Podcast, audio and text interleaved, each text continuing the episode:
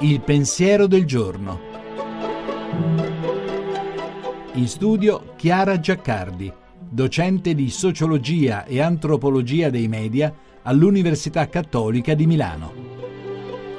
Sapienza viene dal latino sapio, che significa aver sapore, da cui sapido, saporito, che è il contrario di insipido, che non sa di niente. Il senso di sapere, come lo conosciamo oggi, è derivato da qui. L'assonanza tra sapere e sapore segnala dunque, a partire dalla radice etimologica, un legame originario tra sapore, gusto e conoscenza. In fondo qual è il primo modo in cui il bambino conosce? Toccando e mettendo in bocca. E qual è la prima forma di conoscenza, fondamentale per la sopravvivenza, che l'essere umano ha dovuto sviluppare? Distinguere tra ciò che è buono da mangiare e ciò che è velenoso, tra ciò che sostiene la vita e ciò che porta morte. Ciò che conosciamo nella forma del sapore è ciò con cui intratteniamo un rapporto di estrema intimità, ciò di cui sentiamo il sapore diventa parte di noi. Per questo un'idea troppo astratta e solo intellettuale del sapere è riduttiva e lo è anche una concezione privatistica e quantitativa, come se la sapienza fosse qualcosa che cresce in noi quante più nozioni ingeriamo. Piuttosto è sapienza il sapere che conserva almeno due dimensioni. La prima è la totalità del coinvolgimento personale, un sapere-sapore che coinvolge tutta la nostra percezione. Nutrix educat, scriveva Cicerone. Ci educa ciò che ci fa bene e solo ciò che nutre con piacere fa crescere la nostra umanità.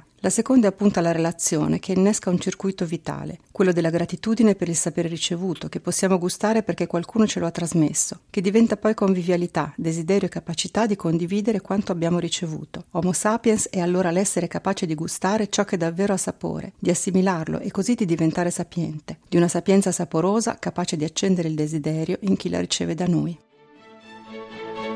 La trasmissione si può riascoltare e scaricare in podcast dal sito pensierodelgiorno.rai.it.